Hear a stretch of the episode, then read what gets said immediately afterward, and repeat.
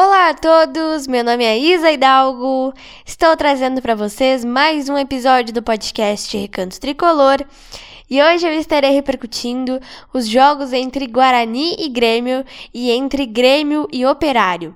O jogo entre Guarani e Grêmio aconteceu na sexta-feira da semana passada e nós vencemos o Guarani por 2 a 1 E o jogo de ontem, é, entre Grêmio e Operário, né? Como eu já falei, aconteceu ontem, lá na Arena do Grêmio, e nós vencemos, goleamos, melhor dizendo, o Operário por 5 a 1.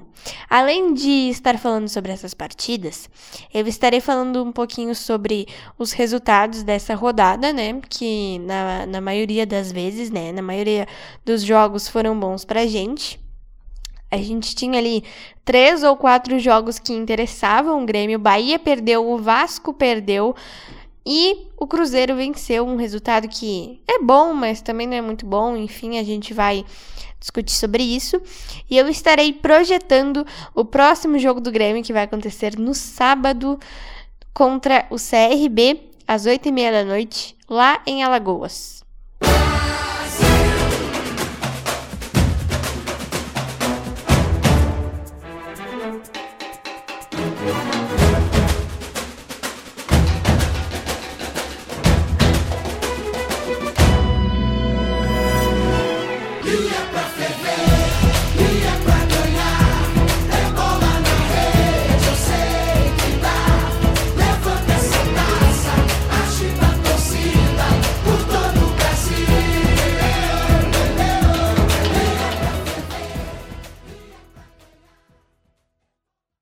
Bom, gente, vamos lá então começar esse episódio de hoje.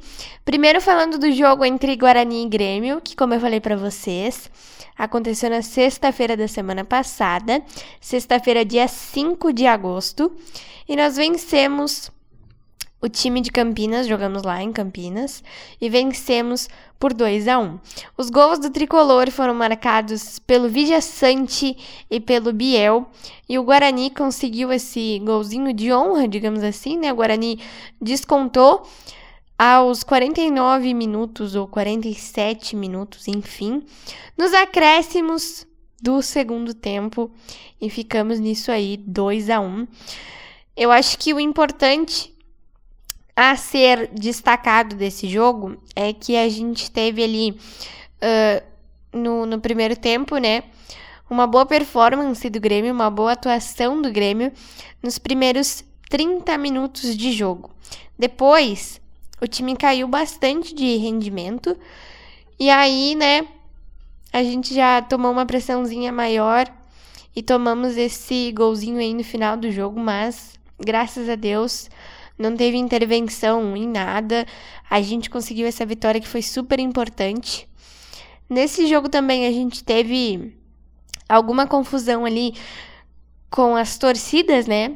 Eu até destaquei isso aí no meu Twitter, porque a torcida do Guarani tava meio. Sei lá, né? Tava meio se achando ali. A gente teve uh, cânticos homofóbicos cantados pela torcida do Guarani, né? Como tem praticamente em boa parte dos jogos que times gaúchos vão jogar contra times de fora, né, na, na casa dos times de fora, principalmente São Paulo, enfim. E aí a gente teve esses cânticos homofóbicos uh, por parte da torcida do Guarani. O Grêmio respondeu, né? Obviamente. A torcida gremista não ficou calada. A gente cantou meio que um USLC para a torcida do Guarani, e aí continuaram os cânticos homofóbicos depois no hino nacional. A gente teve mais uma confusão que a torcida gremista começou a cantar o hino rio-grandense e aí a torcida do Guarani ficou vaiando. O juiz da partida relatou esses cânticos homofóbicos na súmula, mas de resto, tudo certo. Nós vencemos, conquistamos três pontos que foram importantes. Só os resultados da rodada uh, que não ajudaram muito, né? O Bahia é, venceu o CSA no, no sábado e aí ficou com 40 pontos. Só que a mesma pontuação que o Grêmio. Só que o Bahia passou o tricolor gaúcho pelo número de vitórias. O Bahia tem duas vitórias a mais que o Grêmio. Já ontem, a gente teve um, uma performance um pouquinho diferente do jogo que nós acompanhamos na sexta-feira. Jogamos em casa contra o Operário de Ponta Grossa e vencemos por 5 a 1. Os gols do tricolor foram marcados pelo Campas, fez o primeiro, Diego Souza, o segundo, e aí o Guarani descontou com o Calil de cabeça, o Biel fez o terceiro e o Elkson fez o quarto e o quinto gols do Grêmio. Uh, só destacando também que a gente teve um gol anulado, um gol marcado pelo Guilherme, que foi bem anulado, então a gente poderia ter vencido por 6 a 1 se não fosse esse gol anulado, mas foi anulado justamente, né? E ontem a gente teve um início bastante. Como é que eu posso dizer? Bastante frustrante. Os primeiros 15 minutos ali do Grêmio não foram muito bons, mas eu escutei bastante torcedores gremistas falando que, enfim, né, nessa Série B, a gente não é obrigado a jogar bem, gente. Porque o nível de qualidade dos, dos outros times é inferior ao nosso. Então, para o nível que nós estamos, nós fizemos um jogo bom. A gente não pode exigir que o Grêmio encante, porque o Grêmio não vai encantar, porque a Série B não é isso.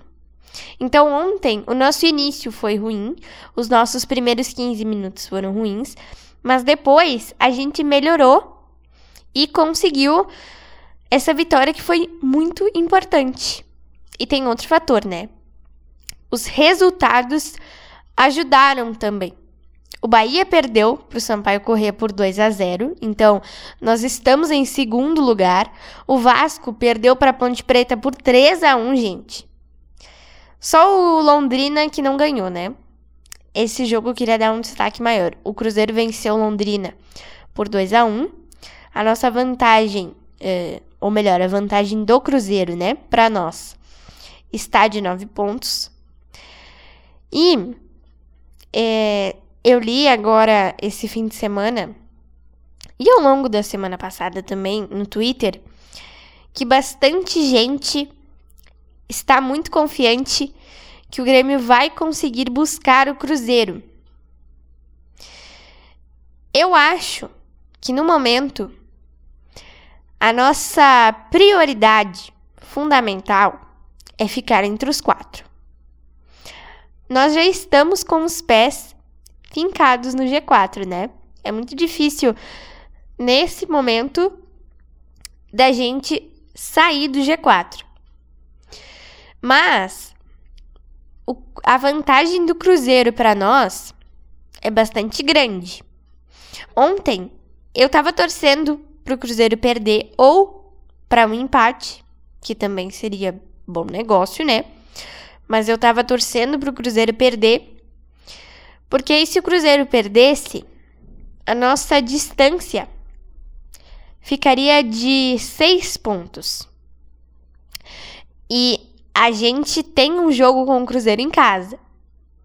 Então, se o Cruzeiro tivesse perdido ontem e se perder na próxima rodada e nós vencermos o CRB, que é o nosso próximo adversário, a nossa distância fica de três pontos, mas se o cru... de seis pontos, perdão. Mas se o Cruzeiro tivesse perdido e perder a próxima, a nossa distância ficaria de três pontos somente. E aí, se nós vencêssemos o Cruzeiro, a gente empataria em pontos com o Cruzeiro. Só que Infelizmente, o Cruzeiro uh, acabou ganhando do Londrina. Ou felizmente, tem um outro lado da moeda também, que é a questão de o Grêmio estar a 10 pontos do quinto colocado. 10 pontos. Vocês têm noção que 10 pontos são quatro jogos? O Grêmio está a 10 pontos do Londrina, o que é uma vantagem muito considerável. Então, tem dois lados. Um lado é que seria muito legal se o Cruzeiro não tivesse vencido ontem o Londrina. Mas como venceu, tem um lado, o outro lado bom, né? Que é o fato de nós estarmos a 10 pontos do Londrina, que é muito importante. E os outros resultados também ajudaram, né? Se o Bahia tivesse vencido, a gente estaria em terceiro. E o Bahia não ganhou, então estamos na vice-liderança. E a gente está ah, cada vez mais perto, né? De dar adeus a esse tormento, a esse sofrimento que é a Série B do Campeonato Brasileiro. Cada vez mais o Grêmio está se consolidando na Série A, graças a Deus porque eu não aguento mais a Série B. Faltam 15 jogos, eu quero que acabe logo pra gente poder comemorar essa subida. E outra coisa que eu queria destacar, gente, relacionado a ontem, é o fato do Roger ter falado bem da torcida, gente. Há um ou dois episódios atrás, há uma ou duas repercussões atrás, eu estava aqui criticando o Roger porque ele reclamava muito da torcida, né? Que ele dizia que a torcida vaiava ele, sei lá.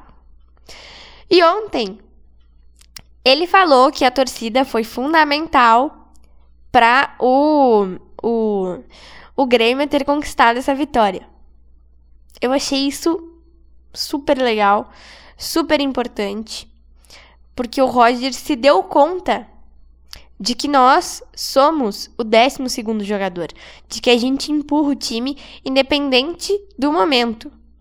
E se, naquele momento, a torcida, se em um determinado momento, a torcida vaiou o Roger, foi porque a gente não estava contente com algumas coisas que ele fez ou anda fazendo, enfim.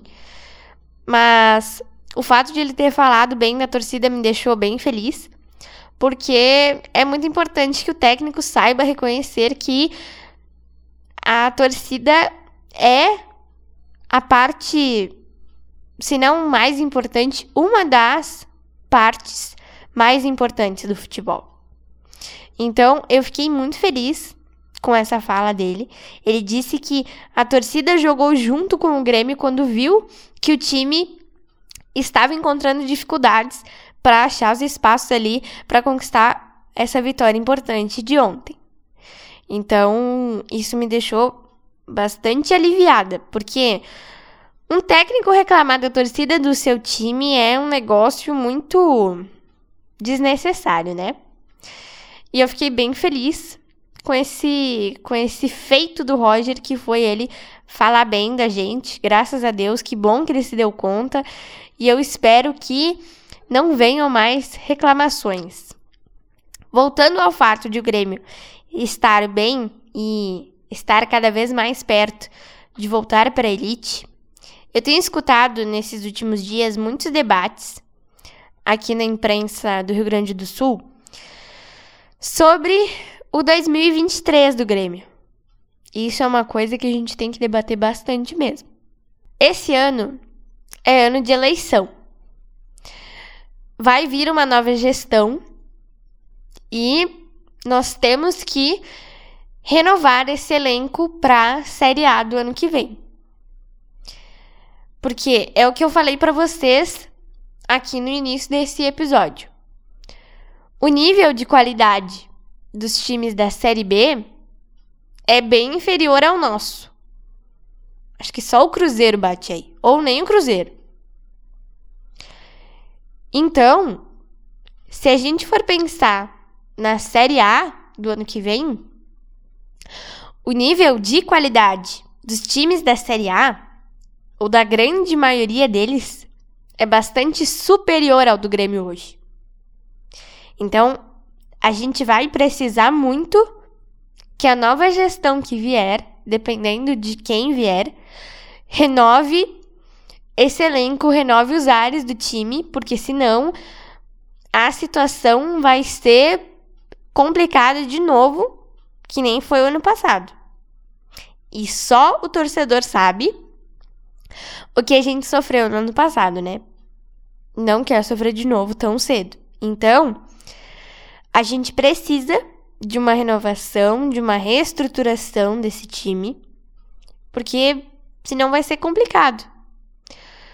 Porque o futebol do Grêmio hoje não é um futebol bom ou muito bom. É um futebol mediano. Nós estamos fazendo uma campanha de Série B. Graças a Deus, estamos fazendo uma campanha para voltar para a elite do futebol nacional. Mas a gente não vai conseguir se manter na Série A, pelo menos eu penso que não, com o futebol que a gente tá jogando. Porque olha, se a gente for fazer uma comparação bem básica, na Série B a gente enfrenta o Operário, o Londrina, a Tombense, o CRB, o CSA, o Náutico.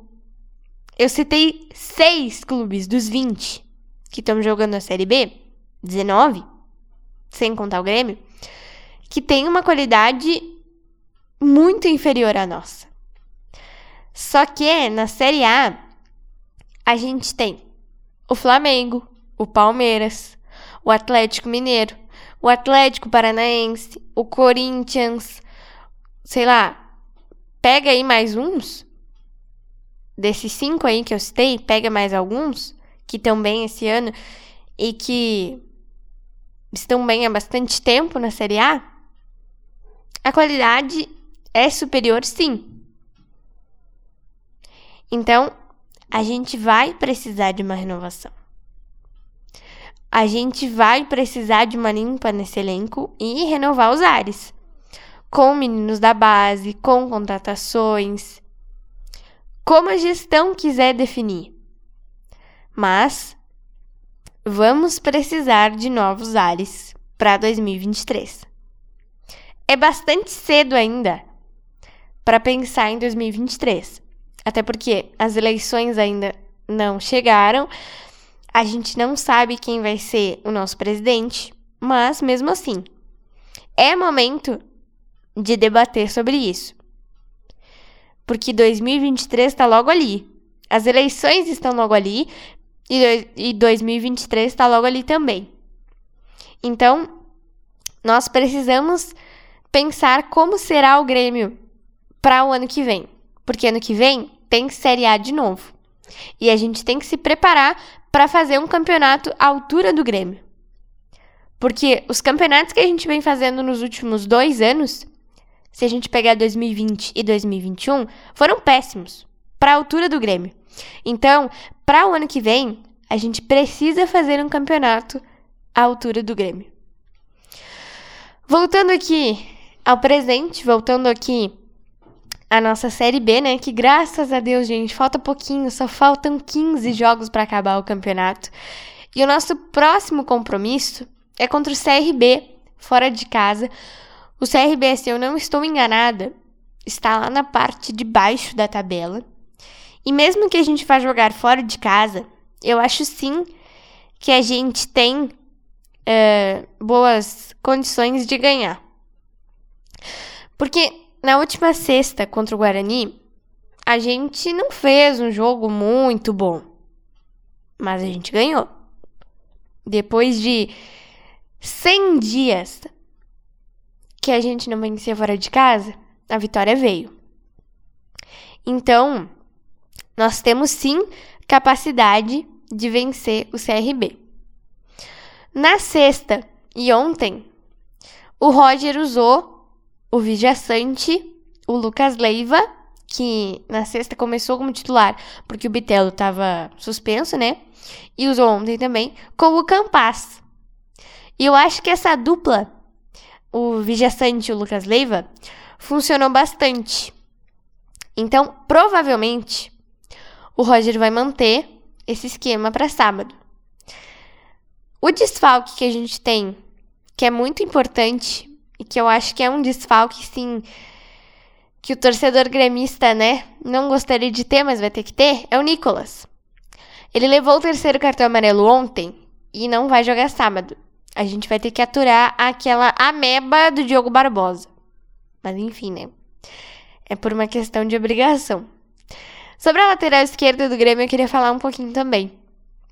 Que ontem uh, a gente meio que tinha ali uma suspeita de que o Nicolas não começasse, porque o Nicolas sofreu uma luxação no ombro no jogo contra o Guarani.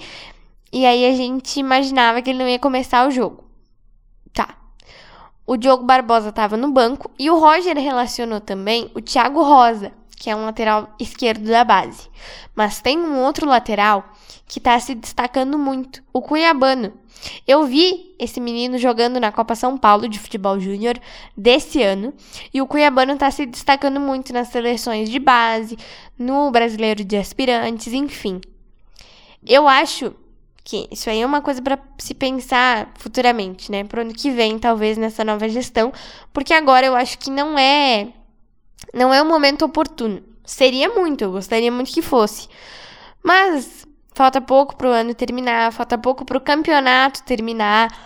Então, o Romildo, Denis Abraão, enfim, toda a diretoria do Grêmio não vai pensar agora em subir o Cuiabano para dar oportunidade para ele. Pelo menos eu acho que não, né? E provavelmente não. Para um futuro próximo, eu gostaria muito de ver o Cuiabano nesse time profissional do Grêmio. Porque esse menino tem futuro, gente. E eu acho fundamental dar oportunidade para os meninos da base. Então, futuramente, espero muito que o Cuiabano possa estar nesse time. O Grêmio recusou proposta recentemente de um clube dos Estados Unidos pelo Cuiabano. Esse clube queria o Cuiabano. O Grêmio recusou a proposta. Então, daqui para frente, eu espero que a gente pense em aproveitar esse menino. Porque tem muita gente que pode pensar assim: ah, mas é menino da base, vai bem nos aspirantes. Eu já pensei isso em alguns casos. Tipo Elias. O Elias era super super importante na base, fazia gol até de olho fechado nos aspirantes. Veio para cá e não teve um rendimento bom. Dá um medinho na gente, né? Mas eu acho que com o Cuiabano, eu acho e espero que com o Cuiabano seja diferente. Porque o Grêmio precisa de um lateral esquerdo e a gente precisa se livrar do Diogo Barbosa, porque não dá, gente. O Diogo Barbosa é uma naba, ele não faz nada. E aí, toda vez que o Nicolas tem algum problema, vai o Diogo Barbosa. Não dá. Irrita o torcedor. Então eu espero que mais para frente a gente pense em aproveitar as laterais que a gente tem em casa e se livre do Diogo Barbosa, porque não tem como, gente. O Diogo Barbosa é muito ruim, muito ruim. Então, Quanto mais cedo a gente puder se livrar, melhor. Porque não dá. Eu não sei qual é o problema do Grêmio de manter jogadores que não funcionam. Exemplo é o Diogo Barbosa e o Thiago Santos e o Lucas Silva também, que não funcionam. Então, para sábado, teremos esse problema. Diogo Barbosa vai jogar. Mas eu espero muito que isso aí não interfira em nada, que o Grêmio faça um jogo bom e que a gente vença o CRB, que a gente consiga se aproximar mais do Cruzeiro, que a gente tenha a nossa terceira vitória seguida, porque depois tem o Cruzeiro em casa. Então, é uma ótima oportunidade para a gente vencer, conquistar a nossa terceira vitória seguida, mais três pontos, se aproximar mais do Cruzeiro. Tem que ser causa adversários também, né? Mas enfim, isso aí fica para a próxima rodada. Torço muito para que o Grêmio é, mantenha uma postura boa no jogo. Não, não vou pedir futebol encantador, não vou, porque a gente não vai ver isso na Série B. Mas que a gente mantenha uma postura boa, que a gente consiga ter um controle razoável ali do jogo e que a gente vença, que a gente conquiste esses três pontos que são importantes, que a gente consiga tem uma distância menor ali pro Cruzeiro, porque depois o Cruzeiro vai jogar com a gente. Tem que torcer também pro Cruzeiro perder, se a gente quer chegar lá no Cruzeiro. Se não, mantenha a distância pro quinto colocado, que também tá ótimo. A gente já tá com os nossos pés ali no G4, então se for buscar o Cruzeiro, eu tô muito feliz. E se não for, eu tô muito feliz também, porque de qualquer jeito o Grêmio vai subir e a gente já tá começando a dar tchau para a Série B. Amém. Graças a Deus, não aguentava mais. E falta pouquinho. Falta pouco para esse sofrimento passar e com certeza o Grêmio vai subir. Com certeza, eu não tenho mais dúvidas de que o Grêmio vai subir. Eu não tô cantando vitória antes da hora, não é isso. Mas é que a nossa campanha mostra que o Grêmio vai subir. Espero que eu não me surpreenda, eu e nem todos vocês que estão me ouvindo, né? Eu espero que a gente não se surpreenda e que o Grêmio consiga subir com bastante folga, né? Entre os quatro primeiros. Então foi isso. Espero muito que vocês tenham gostado desse episódio de hoje. Sábado tem mais um jogo importante pra gente, né? Ontem a gente conquistou uma vitória muito importante. Quem é que imaginava que o Grêmio ia tocar 5 a, 0, 5 a 1, melhor dizendo, no Operário, né? Ninguém imaginava. Eu tava querendo no máximo 2 a 0. E eu vou fazer uma corneta aqui pra gente terminar esse, esse episódio. Uma corneta que eu li, que o Rodrigo Adams postou ontem no Twitter. Que é o seguinte: Sete anos depois, daquele Grenal, sete anos depois do primeiro jogo de futebol que eu vi na minha vida. Foi justo um Grenal que o Grêmio meteu 5 a 0 Sete anos depois, o Operário deu mais trabalho que o Internacional. Um beijo e um abraço para vocês e até o nosso próximo episódio.